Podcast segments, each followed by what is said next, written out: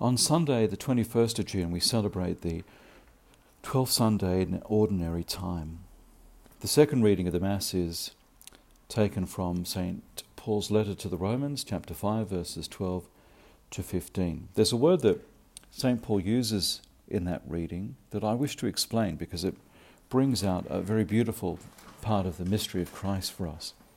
St. Paul talks about Adam being a type of Christ. The word in the Greek is typos, and it, it means a figure or an example or a pattern. The idea is that a person or a place or a thing or an event or an institution points to a future mystery. One example of this is in the first letter of St. Peter, chapter 3, verse 21 where Peter sees the biblical flood as a prophetic type of baptism. The connection is the idea of water and its sense of purifying and cleansing. The idea of the type is not that the two figures are the same, exactly the same. They bear some resemblance or some commonality, but the basic idea is that the type prepares for the one to come. So they're not exactly the same as I said, but the main points of the type will be answered or responded to by the one the type points to. All right, Adam then is the type of the last Adam, that is Jesus. So, how can we describe this comparison between Adam and Jesus? I think of some of these points. They're both sons of God. So Adam is made in the image of God, and Jesus is the Son of God. They both have a vocation to establish God's family on earth.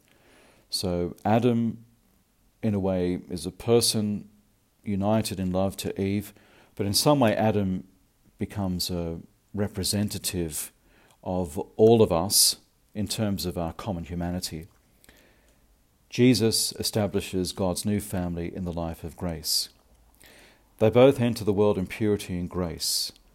But here there's a point of difference now where the disobedience or the failure of Adam to be loyal to God, to trust in God, leads to catastrophe for him and for all of us. The catastrophe is immediately apparent in the dysfunctionality of the family of Adam and Eve and Cain and Abel, because Cain kills Abel. Christ is different. His obedience repairs this damage and opens up for us the hope of healing through forgiveness, reconciliation, and the hope of eternal life. Their actions, though, reverberate through all of humanity, but in Adam's case, his disobedience reverberates to the whole of the cosmos in terms of fragmenting it and its decomposition into hopelessness and death.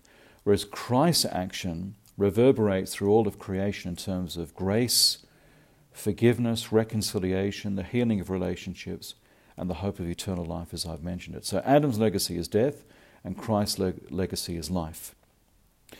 One way of summing it up is to say the point of comparison is between Adam's disastrous, death dealing, selfish decision and Christ's selfless, life giving decision.